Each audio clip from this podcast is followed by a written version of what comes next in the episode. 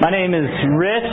If you don't know me, I'm one of the pastors here, and I just want to welcome you here this morning. We're starting a, a new two-part series here, and so uh, I'll share a verse with you, just kind of set the table for that uh, for the series here. But um, some of you might know this verse. It's from Romans, Romans 11:36, and I'm reading from uh, an old beat-up Living Bible here. So, uh, but it says this. Um, Romans 11:36 says, "For everything comes from God alone. Everything lives by his power, and everything is for his glory. To him be glory uh, evermore." We're doing a series for the next two weeks that's just called Stories for His Glory. And we're going to be talking with um, uh, two, really two families in the church here this week and then a, a, different one next week and just drawing out their stories, the stories that God has given them. Uh, in some ways the story about why and how they're still alive. Um, and I think it's going to be a neat time here, but it's going to be a little different than we normally do around the firehouse. In some ways, I'm going to invite you guys to the uh, firehouse living room setup here. Um, and we're just gonna we're just gonna kind of talk. And, and I'm going to interview this this morning. We're going to talk with Brooke and Alan Kaufman. And I'm going to kind of try to draw out their story. Some of you are more familiar with it than others. Some of you might not even know them. But um, we're just gonna I'm going to talk to them, and, and we're going to share our conversation with you at the same time here. And so it'll be a little different style than we're used to, but I think it, will be a good one. But why don't you guys? Um, I'm going to pray here, and then. Um, We'll invite uh, Alan and Brooke up. So let's just uh, pray real quick here. Lord Jesus, we do just thank you for this morning, and, and we do just look to you. God, um, uh, I just pray that you would put uh, Alan and Brooke just uh, on a stand that they, that they might shine for you and just tell what they've learned of you, what they've seen of you, and just give you the glory for even being alive today. Lord, we do lift up prayers for um, families in Aurora there that um, this morning have lost loved ones that um, that we ask you to comfort them and be with them. Lord, we pray for those that are still in critical condition that you would that you would sustain them and keep them alive if that's your will, Lord. And we pray it would be, especially if they don't know you yet. Um, but Lord, we just ask you would show up during this time. We invite you here as our guest of honor, and, and we do just want to uh, put the Kaufmans uh, on a stand for your glory. We just pray in Jesus' name. Amen. Why don't you guys welcome Alan and Brooke up here?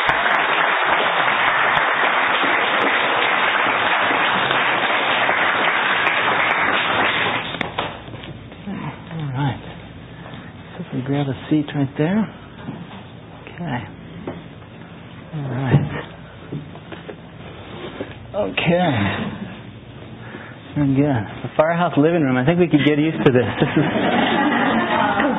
the idea is to make it maybe just a little more relaxed and stuff like that. And, and we'll be talking. We also we'll be we'll let you guys in on the conversation too as we go here. Um, but I thought uh, I thought we just might start a little bit. Um, uh, some some people here might not know either one of you, uh, and I thought maybe you could just introduce yourselves, tell a little about yourselves, your family, things like that.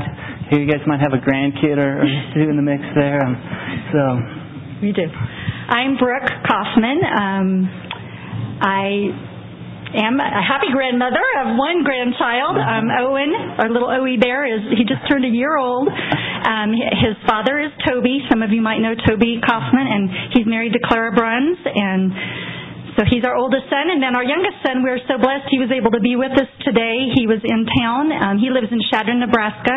His name is Tyler, and um, so that's our family. Um, we've been married almost 32 years. Our 31 and a half years. Our anniversary is in December. So um, I'm I, I taught school for several years, and we lived in Kansas. I substituted and that's sort of my background is teaching elementary school. Um, and then after my first aneurysm, I've just been a blob. I just stay home and travel with Alan whenever he goes anywhere for work or um and just able to go and visit the grandbaby when I can and um just really blessed to be able to to have that time. So that's enough about me.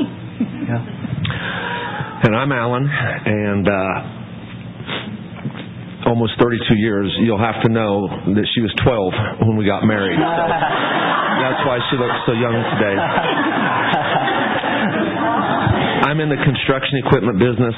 I work for a wonderful Christian family out of uh, Wichita, Kansas, that uh, operates in seven states, and I oversee uh, their eight stores in Colorado, and I've worked for them for 22 years.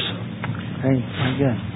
Um, let me see, maybe a little of my internet. I mean, I've known you through Toby, I guess, for a while there, and then uh, Clara was also uh, at Fort Collins at the Rock at CSU. I think one little story I share about Toby, for better or for worse, um, is a fun story. Um, obviously, he's very zealous for the Lord and with the gospel and stuff. And I remember we were at a men's retreat. Uh, we did a for the college group. We went up into Rist Canyon.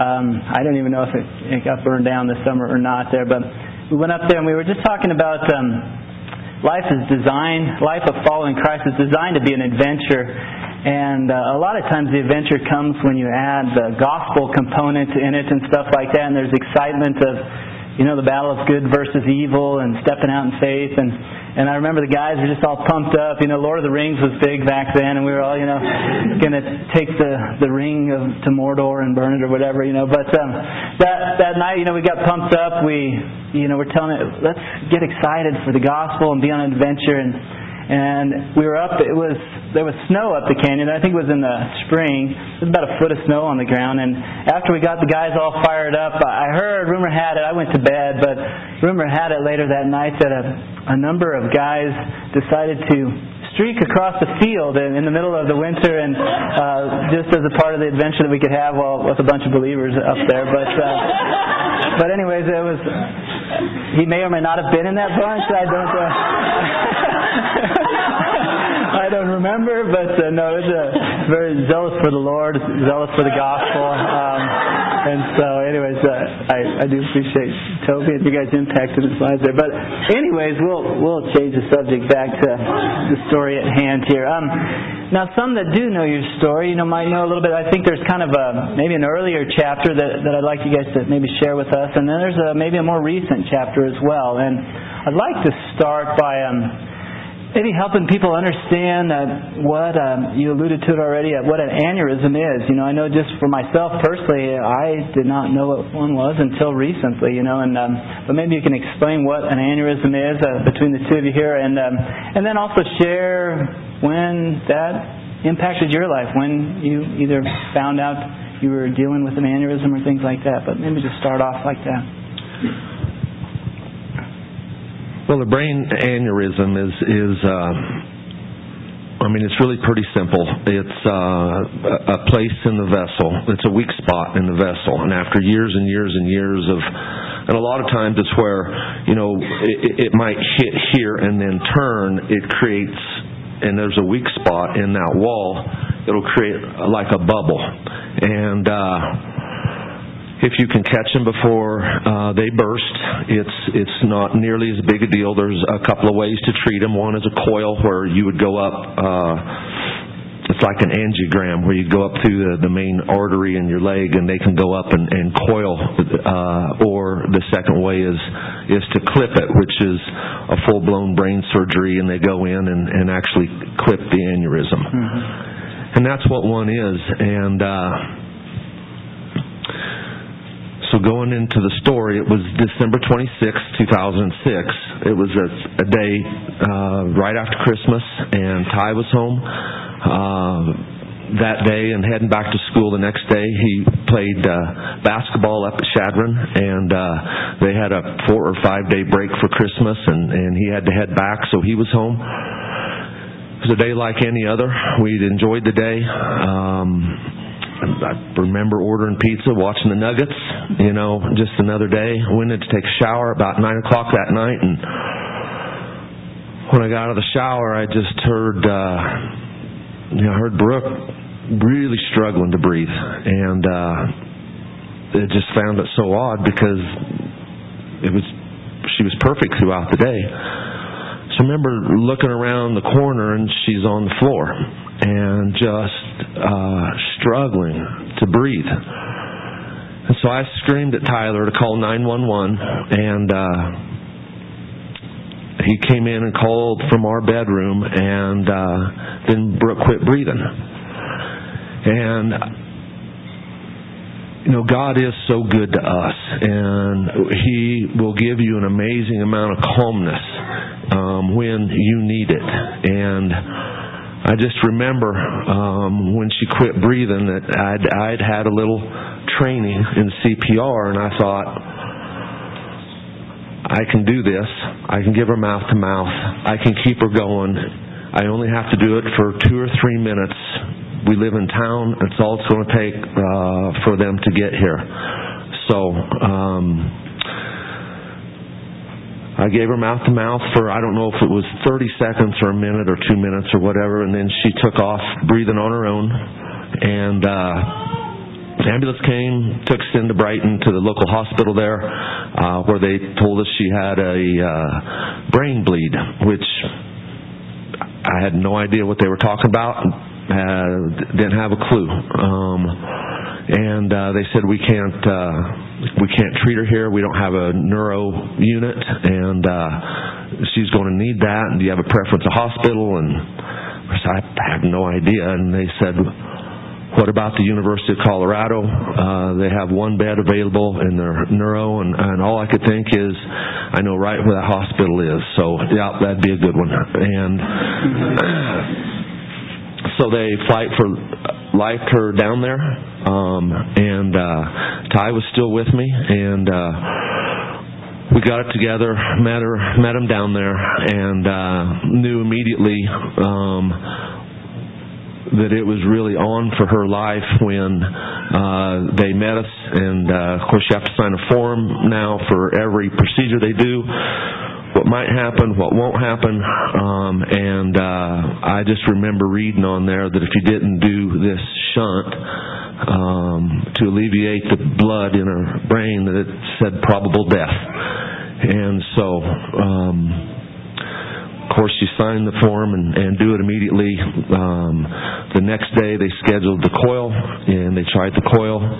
It didn't it didn't work. Uh, the the tear was too big, and uh, so the tw- the evening of the 27th, um, they did they did the brain surgery on her, and then. Uh, after that, um, you know, things and this is a really a cruel thing. This this brain aneurysm, I can't imagine you could ever wish that upon your worst enemy because it just keeps going and it just keeps going. And uh, you know, over the next, I guess, 16 days, um, it was just an emotional roller coaster uh, from. A, part of what they do, uh, and and I'm going to for you medical people, I'm really sorry, but I'm going to butcher this completely up. But you know, one of the things that they really that they do is they try to keep your pressure up as high as they can. They want to keep your heart rate down and your blood pressure up. And it's just like uh, uh, turning the spigot up in a water hose.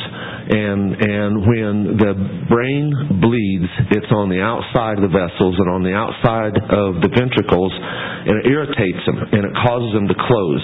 Well, when they close, you can't get blood through it, and when you can't get blood through it, that's when strokes happen. And so. Um, somewhere around 40% of everybody that has a brain aneurysm will die before they get to the hospital. And over 50% of those that survive and get to the hospital will end up in, with uh, a neurological disorder uh, the rest of their life. So they're really fighting hard for her to uh, that she wouldn't stroke. So I guess it was about uh, January 1st. Um, the Brooke had a heart attack um, in her room. Um, they had five different bags of things going into her to try to keep her pressure up. Well, as they looked back, they said between all of those drugs trying to keep her pressure up, and then all of a sudden her brain saying, something's wrong with my heart, it shoots adrenaline to the heart. It caused her to have a heart attack. We find out a few hours later, her heart's working, you know, 35% of, of its normal capacity, and and you just go cry. You just, what else are you going to do? And you find out later that she could have lived a full functional life at 35%. Well, they didn't really tell us that part. So you know, it's uh, it ends up being just devastating news. Uh, that was on the first, and then uh, that night uh, she was uh, she was not doing well. Her lungs were failing. She was not able to keep up with the oxygen, and so they decided to intubate her which means put her in a drug-induced coma. And uh, so for the next 12 days, uh, she was in a drug-induced coma, uh, so they could deal with her body and the things that were going to happen. And they said, be prepared for her kidneys to fail, be prepared for her to have ulcers. She's going to get pneumonia. Her stomach's probably going to uh, shut down for not eating. And uh, and all these things happen. It's not like they happened at once. One day, then the next day, then the next day, and uh, so it was devastating. It was a it was a tough time through there, and uh, I remember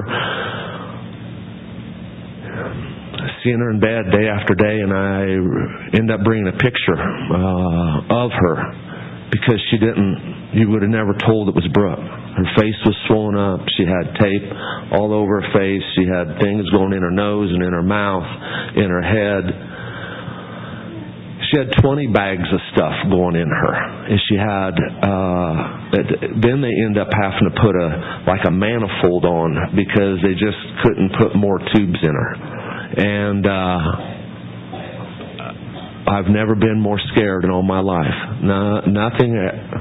I wish I could say other things mattered, but uh, nothing mattered at that point. I was just solely consumed with uh, what I fear might have been the worst case scenario, and. Uh, uh, I'm grateful that uh, Toby was with me um, and, and with me most of the time. I really felt sorry for Ty uh, because uh, he he we talked a lot about it and said you ought to go back to school. This this will this will come and go and this will be okay, but you don't want to give up six months of your life. Um, and so I know it was uh, it was really uh, really hard on him. So. Um, yeah. Um, and let's see. I mean, uh, I know in, just in talking with you about it a little bit, um, did you did you ever get a sense that um, how this was going to play out was not in your hands? It was not even Brooke's will that might keep her alive. I mean, what, did you ever face something like that? I'm going to have to answer all these questions because one of us was asleep the whole time. and not only asleep the whole time, sidebar note, we had taken a couple of vacations to Palm Springs.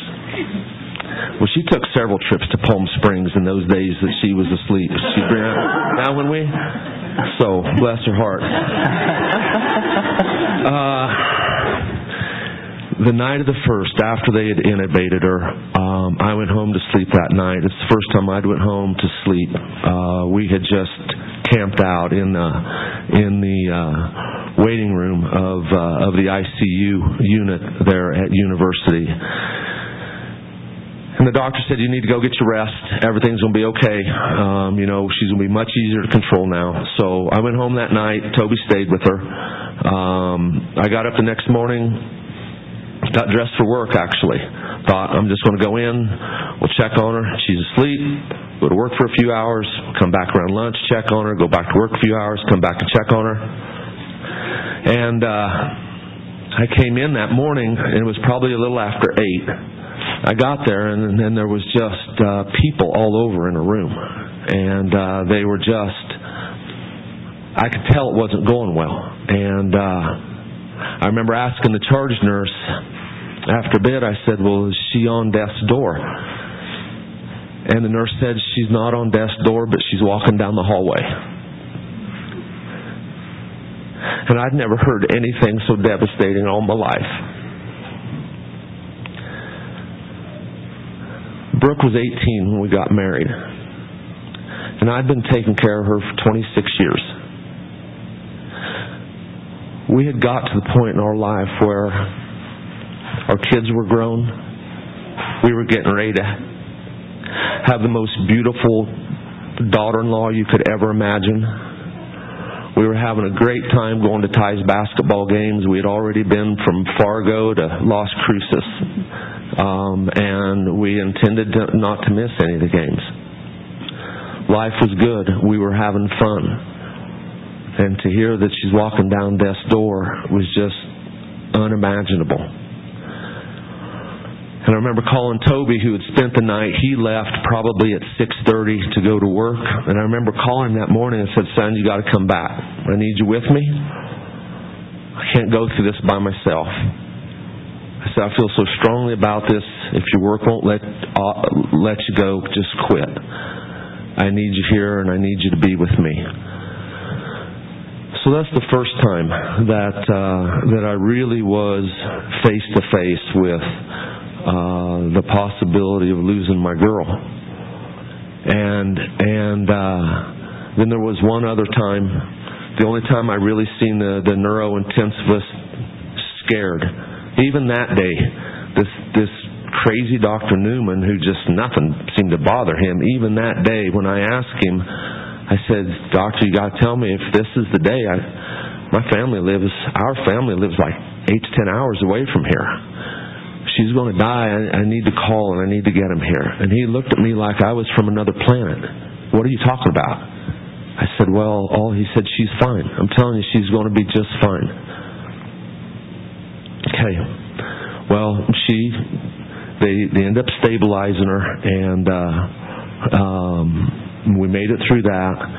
One of the things that they did every day uh, when she was in there was they would put this entrapment on either side of the head that could, could measure the blood flow through the brain. So every morning they would come in and they would measure the blood flow. And if they if they seen that there was being some restrictions, the first plan of attack would be to go back up through that that main artery again, balloon the area that's closing, shoot meds on it, and hopefully that would keep it open for the next 24 or 48 hours.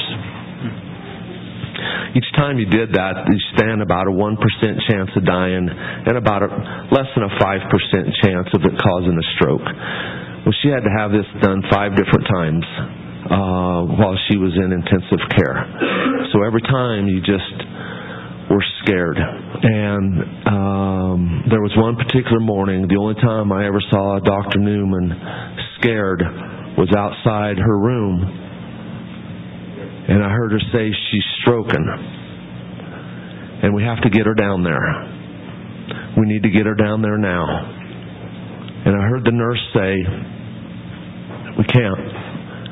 Somebody's already down there, and we're going to have to wait till they're done.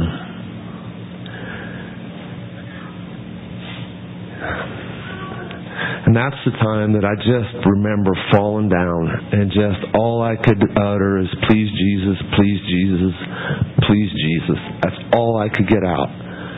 And at that point in my life, I wanted to go to this family. My thought was to go to this family and say, I'll give you everything I own. Have everything. My wife needs that table. And I want her whole. And it wasn't just a few minutes later, I heard him say, The table's open. We can get her down there now. So they took her down and uh, they ballooned and, and uh, stabilized her that day. But those are the two times most, I guess, when it was just mm-hmm. had nothing nothing to offer. Mm-hmm. When uh, when did things turn the corner? turn the corner for good. I mean, it was probably about uh, day sixteen or day 17 mm-hmm. um, and I and I when I just really asked the the gal, "Are we on recovery?" Mm-hmm. and she said Yep, yep. We're we're in the recovery mode, mm-hmm. and it was. uh you know that day when we thought we were going to lose her uh, the first time, and the nurse said she's walking down death's door.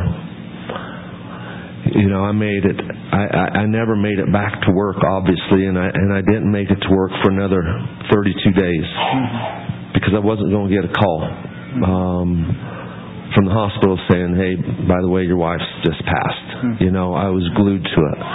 Um, I spent about every night. I virtually lived at the hospital, and and for you Valley View people, a lot of you knew that and thought it was a. Um,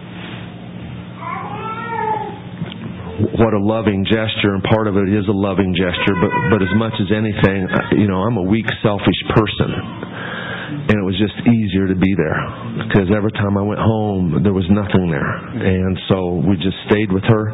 Um, after the 20 days in ICU, she went to a step down room for three days, and uh, then she went to the rehab floor for two weeks, and so.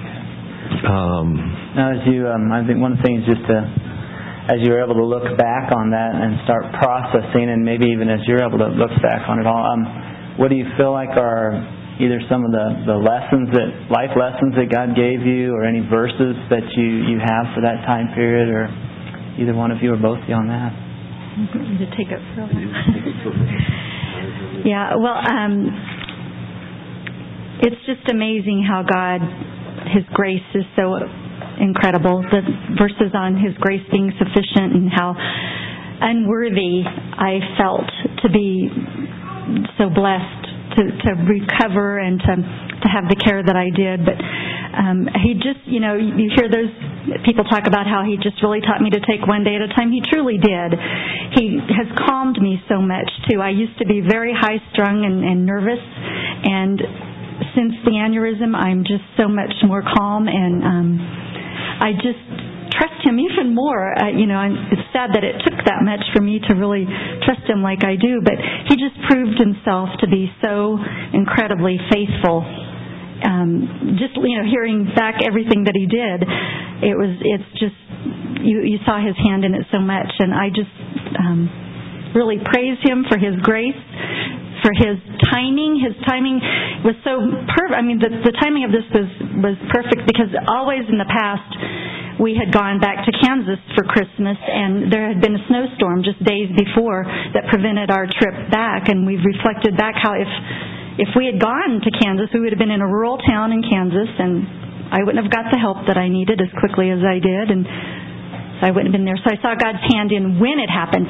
If it had happened 12 hours later, 5 hours later, I probably wouldn't have survived it. The fact that it happened while Alan was still up and, and able to revive me and Ty was there to call 911. So I really see God's hand of protection and his perfect timing and and just the instance with the bed being available at that time. You know, there's just so many cases of, of just seeing his hand just guiding the, the timing of everything is, is amazing to see. That you talk about. You know, we uh, the support of of Christian uh, brothers and sisters and and uh, the church is one of the things I'll never forget uh, because. I mean, I wish I could sit here and just say, boy, I was a man of great faith, and because of great faith, you know, Brooke is here today and she's doing awesome. But that that is so far from the truth. The truth is, I was paralyzed by fear. I was scared to death, and and I was living off of your prayers and your scriptures that you were sending me. Um, you know, Julie Kavanaugh uh, had given us this, and it's in Psalms 107. And it says, Others went out on the sea in ships. They were merchants on the mighty waters, and they saw the works of the Lord, his wonderful deeds in the deep. For he spoke and stirred up a tempest that lifted high on the waves. They mounted up to the heavens and went down to the depths. In their peril, their courage melted away. They reeled and staggered like drunken men. They were at their wits' end. Then they cried out to the Lord in their trouble, and He brought them out of their distress. He stilled the storm to a whisper. The waves of the sea were hushed. There is They were glad when it grew calm, and he guided them to, to their desired haven. Let them give thanks to the Lord for his unfailing love and his wonderful deeds for men. We held on to that verse. We held on to 2 Corinthians 12, God's grace is sufficient, uh, because this is a story of God's grace. Absolutely God's grace. There was one night early on, and it was really cold. That winter was really a cold and nasty, snowy winter. And I remember standing outside, one or two o'clock in the morning, and I just said, God, can you give us a sign? Would you just show me a sign? And you know, that quick, it came into my mind. I gave you a sign 2,000 years ago how much I love you. And I held on to that through the whole thing, is how much He does love us. How He sent His Son to die for each one of us. How could He love us more than that? Brooke mentioned living one day at a time. I'd never lived one day at a time in my life. And I wished I, and I'm just honest. For you young men, you young fathers, you know, please don't do what I did. I couldn't wait. I never could wait. I can't wait till they could walk, crawl. I can't wait till they could walk. I can't wait till they could play catch. I can't wait till they play team sport. I can't wait. Wait. Please wait. Enjoy every moment along the way. And and and I have since then. I wished I I could have said that before, um, but I can't. And uh, so please do that. Uh, the other thing that came to real clear to me how much God does love me and how much God does love each one of us. And in, in uh, Ephesians, um, I want to share one more verse. Ephesians uh, chapter 3. It was in the song today.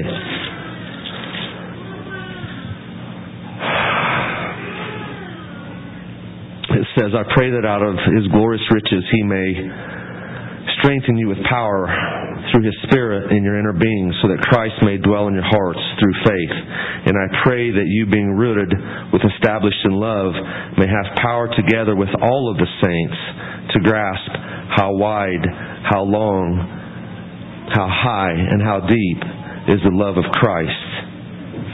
And to know this love surpasses knowledge, that you may be filled to measure of all the fullness of God. He loves us amazingly. You know, one of the things that that uh, I guess I'm just share the things that that really stuck out to me, and you know, nothing had bad had ever really happened to us. Everything in life had always been okay.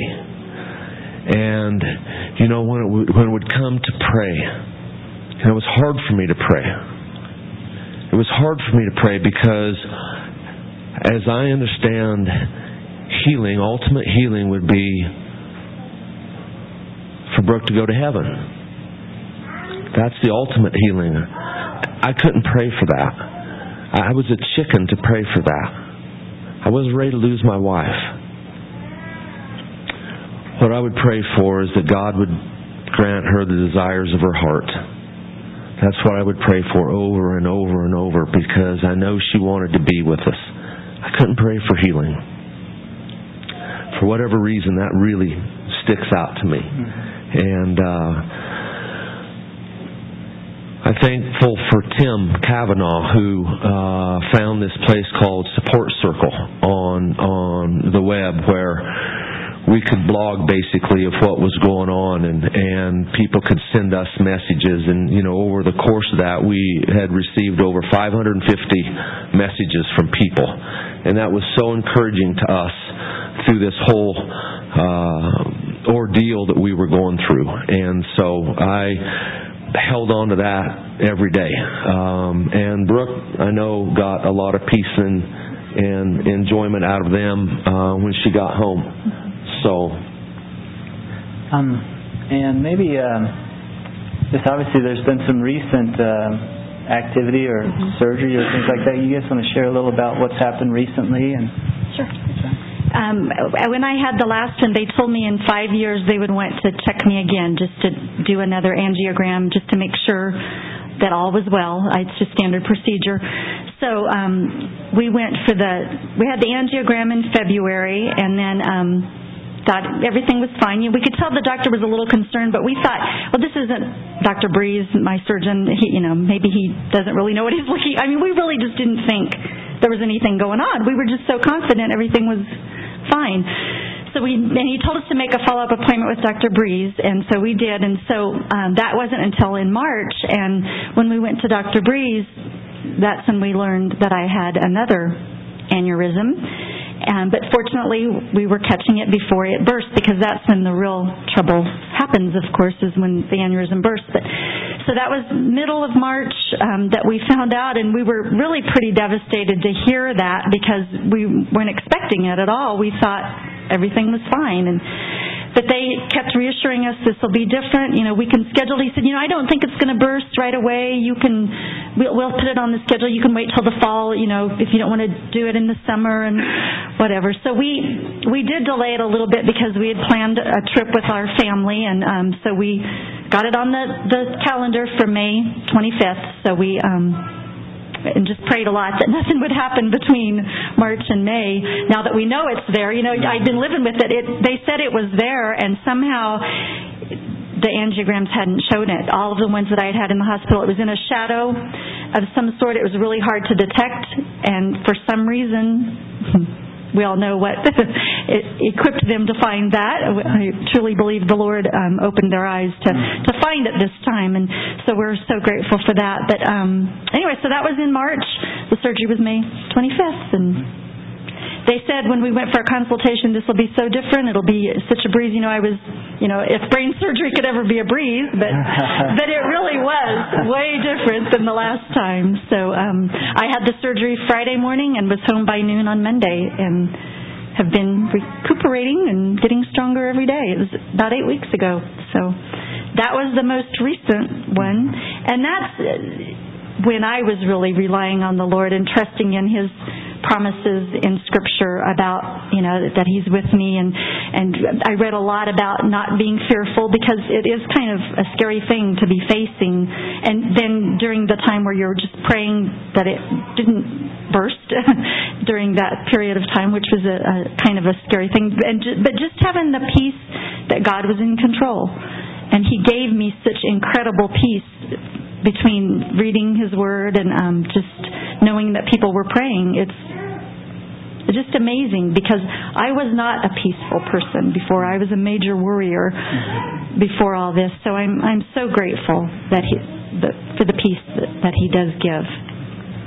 And I think um, maybe as we head towards closing here, I thought uh, two questions I'd I'd ask you, um, and, and you've kind of hinted at maybe both of both of these uh, the answers. But one would be um, for those maybe dealing with health issues, struggles, challenges right now. What would be uh, a word of encouragement or a thought you would share with someone uh, uh, related to that right now? I mean, there's who knows what else going on. I know there's some different challenges here, but what would you what would your word of advice or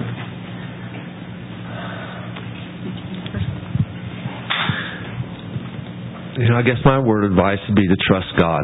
You know, he he, he does love us, and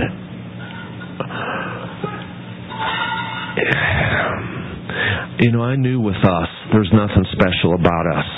There's nothing special about our family, and I, and you know, we know, you know, bad things happen to good people, and good things happen to bad people, and this is a fallen world that we live in, and we saw that signs of that earlier this week. Mm-hmm. But God is good, and God is faithful, and and trust Him and, you know, when Scripture says pray without ceasing, it's amazing when you get in that position how you do when you say, I really couldn't pray.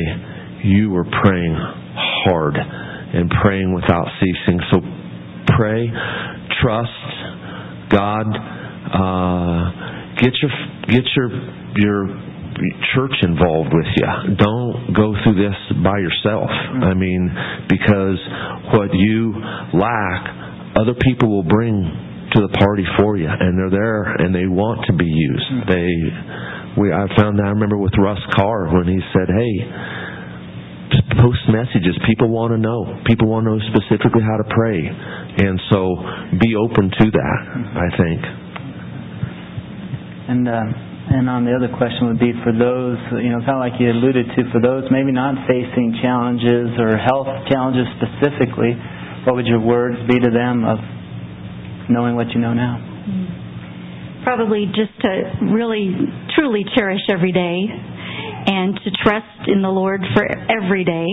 I mean, even when things are going good, the song that when we walked in a couple minutes late, um, Blessed be the name, and I just think about, you know, how you give and take away and but my heart will still say blessed be the name because no matter what happens god is god. He is sovereign. He is in control of all things. He loves us more than we can ever begin to deserve or even imagine and just to trust in him for for everything in the good times and the bad mm-hmm. good um uh, share a verse, one one that I, I thought of related to your story here, and also even related to, like you mentioned, what happened in Aurora here. Um, and you know, it's kind of the idea that the reality is um, the fact that you're sitting here today alive. I mean, there's a number of people that have dealt with the same things that are no longer here. You know, and um, why why you? Um, and and Alan said, maybe maybe you probably would say it's not because of my great faith, not but, but anything but the grace of God, you know. And so, um, and and we, I totally agree with that. But I think of this verse here that just says, um, it's in James, actually, chapter four that we we passed through recently, and we didn't get to hit on this point so much, but it just said, um, James four thirteen just says. Um, now listen, you who say today or tomorrow we'll go to we'll go to this or that city and spend a year there or carry on business and make money why you don't you do not even know what will happen tomorrow. What is your life? You are a mist that appears for a little while and then vanishes. Instead, you ought to say, if the Lord wills, um, we will live and do this or that. And you know, I was just struck by the idea that um, you know you probably weren't wait, planning on waking up uh, December 26th and going, "This is ready to deal with this." I, I think it might not have been your timing. It would have been a surprise to you. I think people dealing with the thing in Aurora probably didn't think, let's go to late showing of Batman and it's probably going to be a life changing event, you know. And I just wanted to, to share with people that um, to me it's all a reminder that you don't take for granted the next day. We don't know what's going to happen tonight, tomorrow, and and I think especially as it relates to um, you know, we, we God says He knows our days when we're born, when we're married, when we're when we will leave this world, and um, and we have no control over that. It wasn't your willpower that probably kept you alive. It wasn't, uh, you know, maybe even all the prayers combined. I don't think is what kept you alive. It was God had a choice. He had a plan to keep you alive, and um, and that's His decision. Um, and we have no control over when we when we're born or when we die, but. Um, one thing I just wanted to share with everyone is, especially if you haven't figured out where you are in your faith with Christ, that it's not your decision when you will enter or leave this world, but you can have, you do have a decision of when you will look to Jesus as your Lord and Savior, um, and that you've been given a choice. And I think when you see something like this that catches you by surprise, or this event in Aurora, um, I think it caught a lot of people by surprise. But my hope would be that some of you that are trying to figure out your faith, are you going to follow Christ? Are you going to put your trust in Jesus as your Savior or not? That, you know, uh, you don't know how many days you have left, and it's a very serious thing. And um, I think there, we just want to come away with it. I know both of you alluded to to the idea of getting right with with God through Christ. And um, there's a verse I just wanted to close with here. It's in um, Second Corinthians. Um, chapter 5, and it just says, um, just says this, um, uh, For God was in Christ restoring the world to himself, no longer counting men's sins against them, but blotting them out. This is the wonderful message he has given us to tell others. We are Christ's ambassadors. God is using us to speak to you. We beg you, as though Christ himself were pleading with you, receive the love he offers you. Be reconciled to God.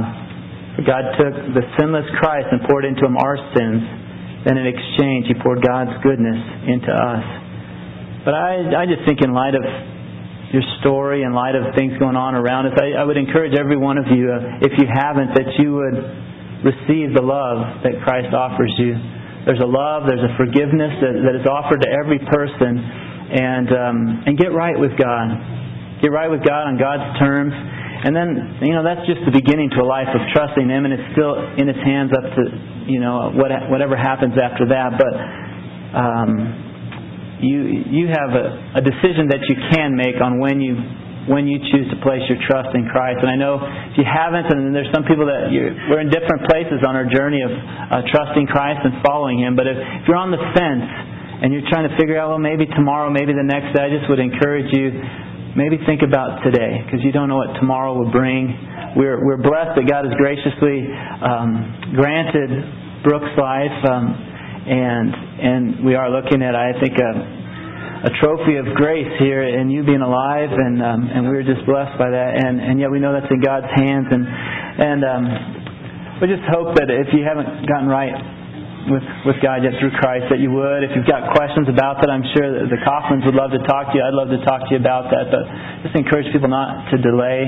Um, we're going to go ahead and close in prayer here. Next week, we're going to um, have Jeff is going to interview the, the Nielsens and, and share some of their story here. But we we're blessed. I don't know if you've known in in your midst. There's um, just pictures of God's grace, people that are uh, miracles. miracles of God's grace sitting among us, and uh, we're, we're just blessed by that. But we're going to pray and close this morning. Lord Jesus, we do uh, we do just thank you for this morning, God. I thank you that um, you you chose graciously to have Brooke uh, Kaufman be alive today, Lord. When uh, there are many opportunities for her to be gone, Lord, and, and we just Thank you that, um, Lord, we know it wasn't deserved, it wasn't willed into happening, but that you just graciously have allowed that to be. God, I thank you that they give the, the credit and the, and the praise to you for your graciousness. And Lord, I do pray that um, you would help each one of us to live each day, just one day at a time, in the moment with you, loving you and um, loving you right in the here and now, not worried about tomorrow and uh, what may or may not be. But God, I also pray that you help everyone here that's trying to make a decision, that's trying to figure out, that you'd give them a sense of urgency, that the, the timing might not be in their hands as far as when they will come before you, but the timing is in their hands when they can turn their lives over to you. We ask you to help people to do that and help us be ambassadors reconciling this world to you um, before it's too late. And, and we just praise you for this morning. We thank you for the story you've given the Kaufmans here. And we just um, pray all this in the glorious name of Jesus Christ. Amen. Amen. How about a round of applause for this right there?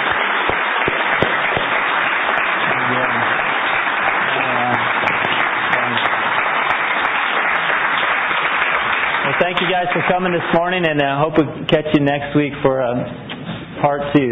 So, give you guys a hug here.